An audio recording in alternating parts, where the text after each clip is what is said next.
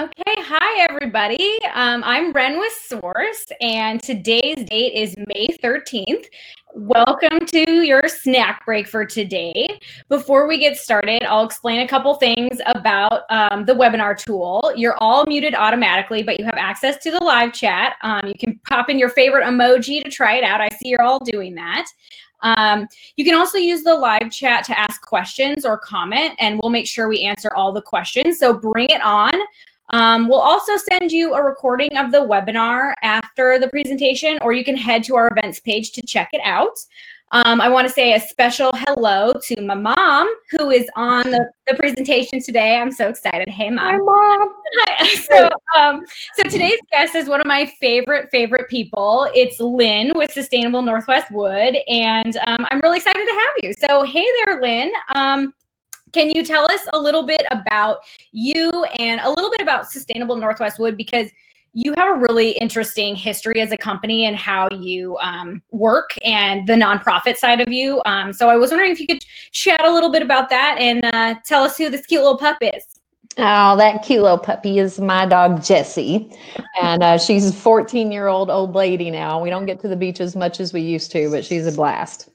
And I am the sales and marketing manager at Sustainable Northwest Wood, and I really love this company. I love my job. We are a wholly owned subsidiary of a nonprofit, Sustainable Northwest, who does a lot of really cool environmental work around the region and in the country, and help to make environmental stewardship possible for a lot of people. And it's a great organization. You should check them out for sure.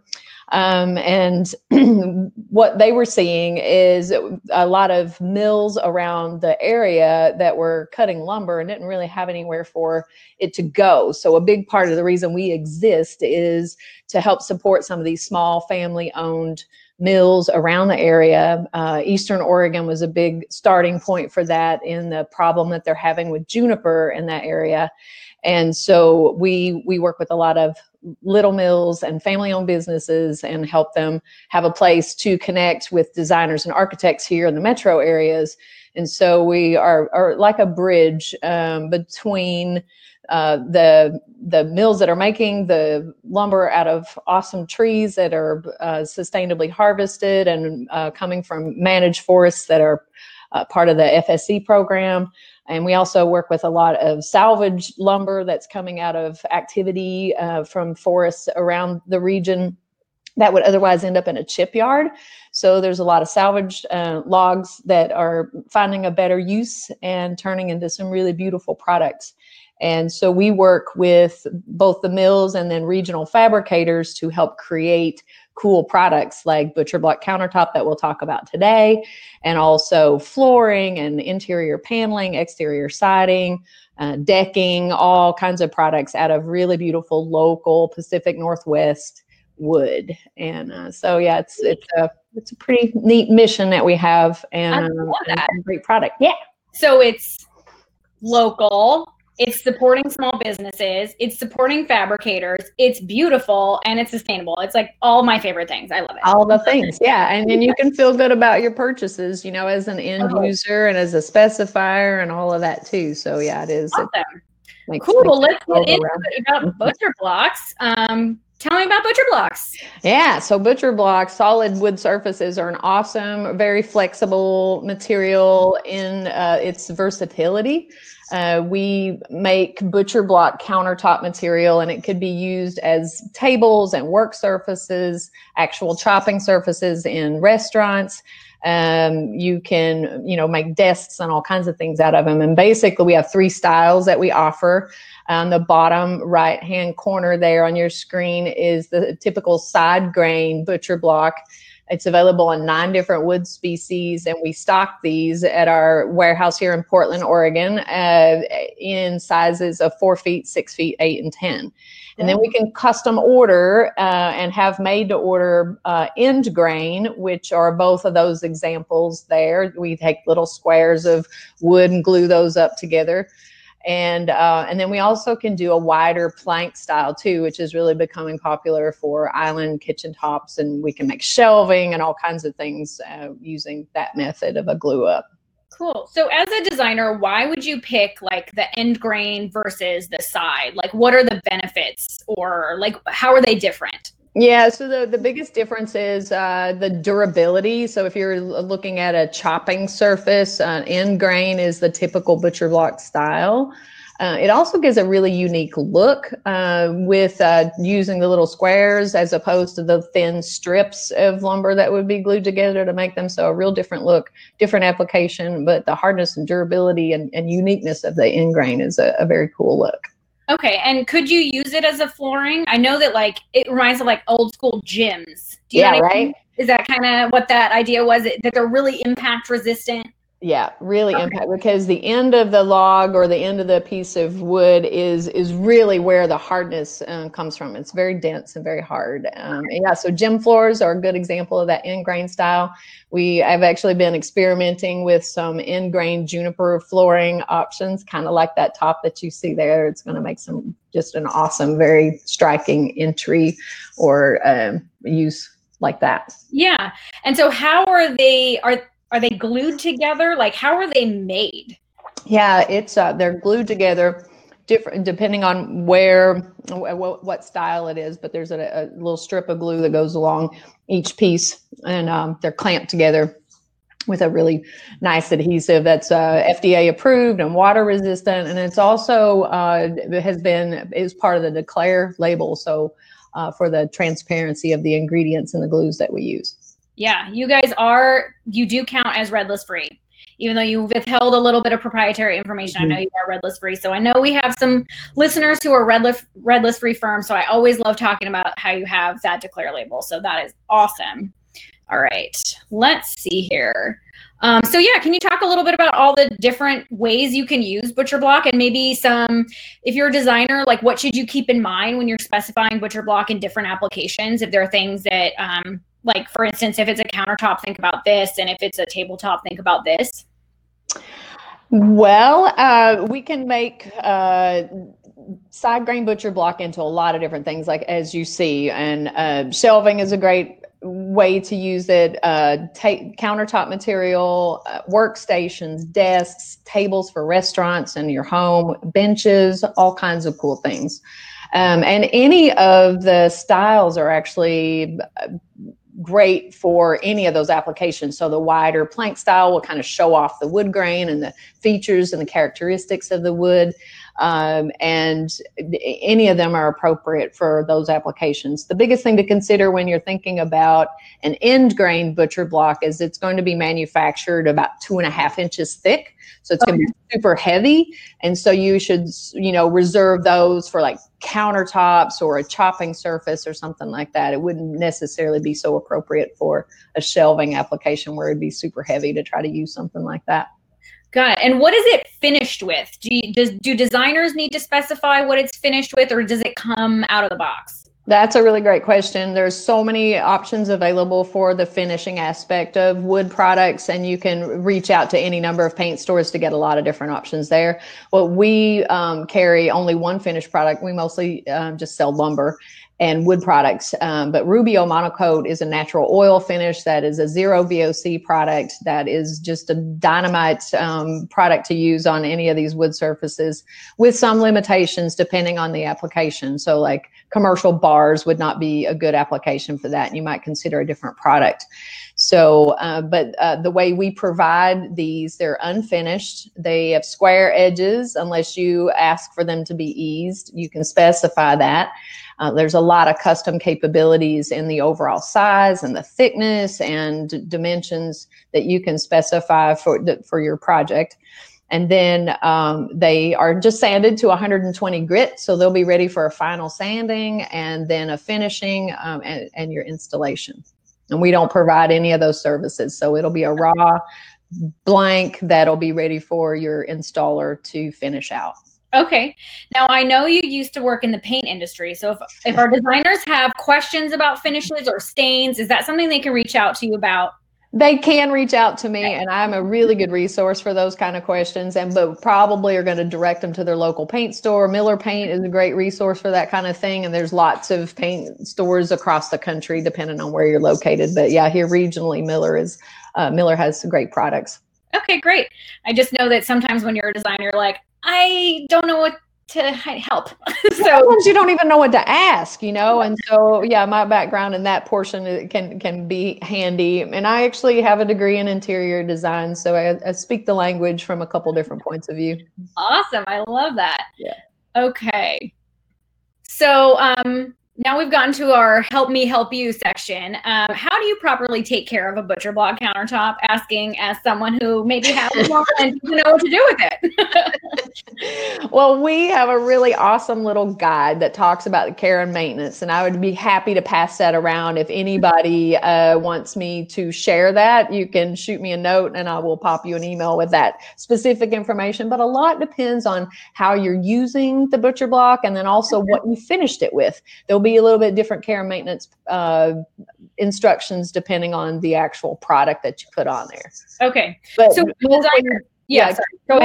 mostly just keep water off the surface by, you know, providing a good sealer and then wipe up spills so that you don't end up with water rings and things like that. And just a general routine maintenance and care over time. So if it was in a restaurant setting, like a tabletop, like as designers, we should let that client know that, hey, you're going to have to do some maintenance on here unless they like that patina look. But it is a real product. Yeah. Yeah. And it'll be maintaining the finish. And the cool thing about using solid wood surfaces in applications like that, it's a renewable surface, so it can be sanded, refinished if need be, and is easy to maintain over time. Awesome. And if you specify it as a countertop, does it need a substrate or is it okay to just slam right on top? You can actually just slam it right on top. Okay, cool. And who is this in the picture with the oil? No, he's the coolest guy around. That's our president, Ryan Temple, and he is a guy who is not afraid to roll his sleeves up, and he's super helpful around here when we end up with all kinds of different projects. But yeah, he applied that. It's actually Terry Campbell's desk, and Ryan put the finish on there. And that's a maintenance oil that he's working with. That is a maintenance product that Rubio makes to help maintain the finish that you use. Cool.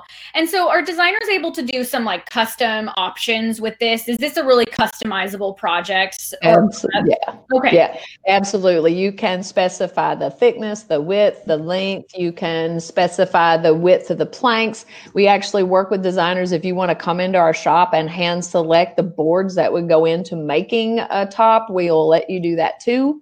Awesome. So it's a lot of customization available, and we can also do custom edging and things like that. If you want to not have your installer do that kind of thing on site. Great. And I want to mention too that we're not actually the fabricator. So when I say we can do that, it's our fabricators that can do that. It's the royal we. Yeah.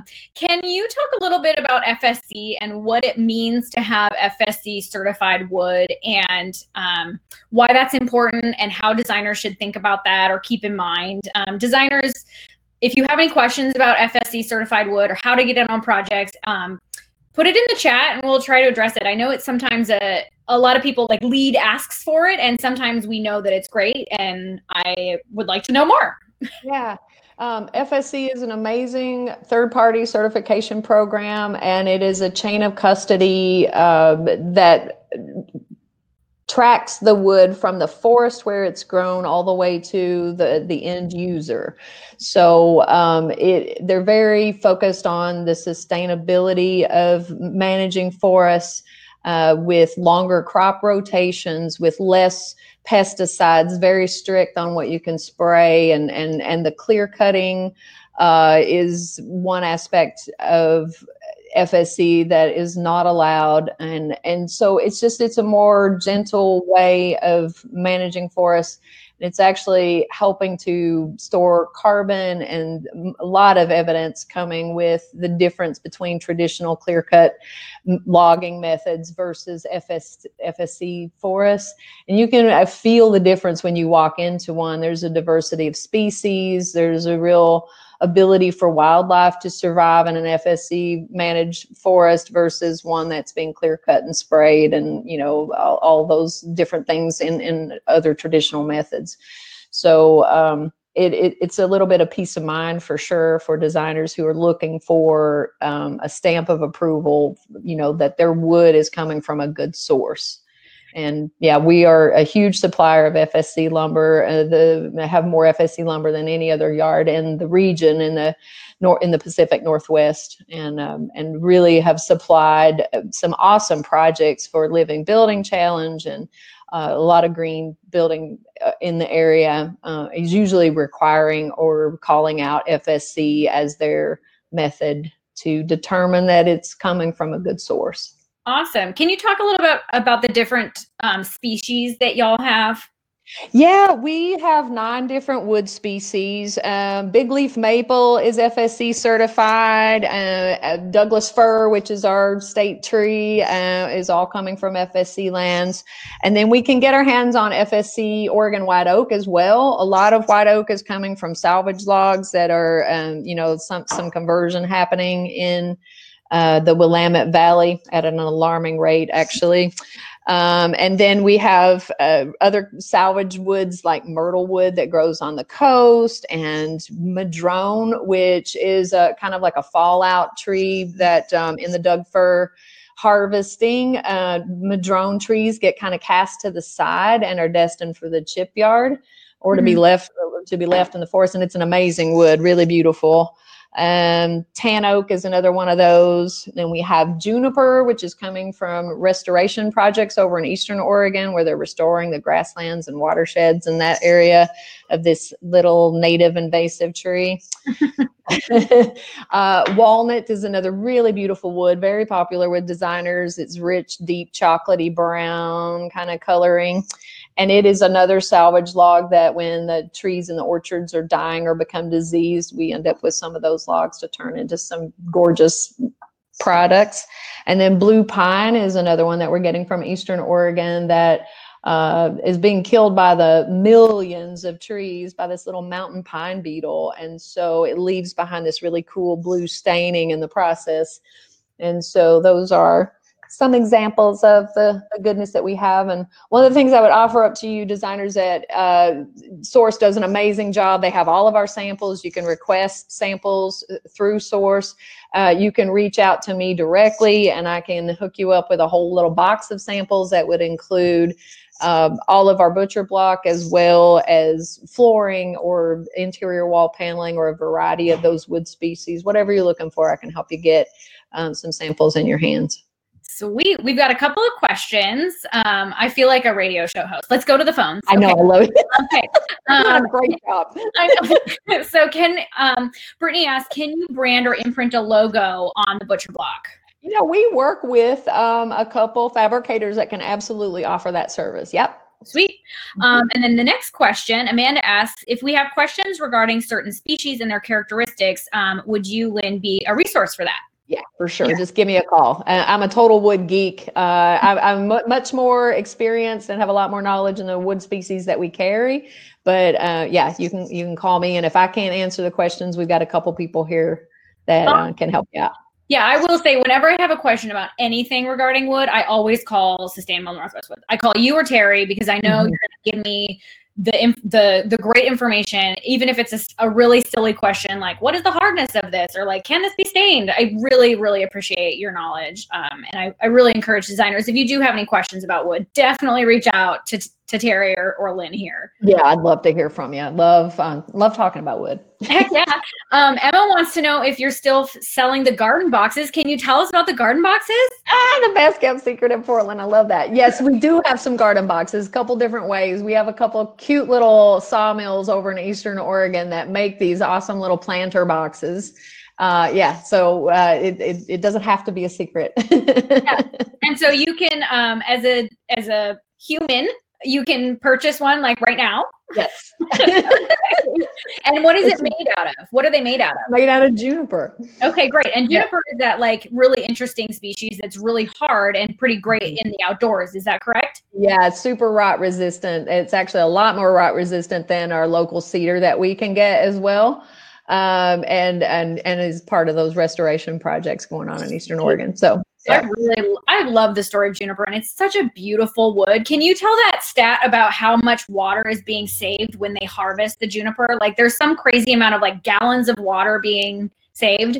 Well, every tree will soak up anywhere from 30 to 50 gallons of water a day, you know? And so Eastern Oregon, if you guys know anything about it, it's not, you know, like Portland, it's a little dry over there. So, and juniper has outgrown its natural territory because of fire suppression. So there's like, used to be about 1 million acres of juniper in Eastern Oregon, and now there's more like 10 million acres of juniper. And it's just like taking over the landscape and is drying up the creeks and really causing some problems with the watersheds in that area. So, and the cool thing about it was when they start cutting this stuff, almost immediately, like within about 30 days, a month or so, the water starts trickling back in the creeks, the grasses start growing, and the wildlife have something to eat in the winter. And so, yeah, it's a pretty amazing instant gratification in taking it out. And then instead of just leaving it laying in the field or turning it into firewood, we're able to make some really amazing products out of it. And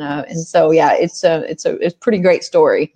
And we're going to have a neat storytelling adventure about juniper with a couple of the sawmill owners and probably somebody from the Nature Conservancy. They used a lot of products from their own lands. So that's coming up June the 2nd. And I would love to have you guys join us. So if you want more info about that, it'll be a little online Sustainable Wood Stories event that we're going to do in June. So that'll be fun. You can learn more.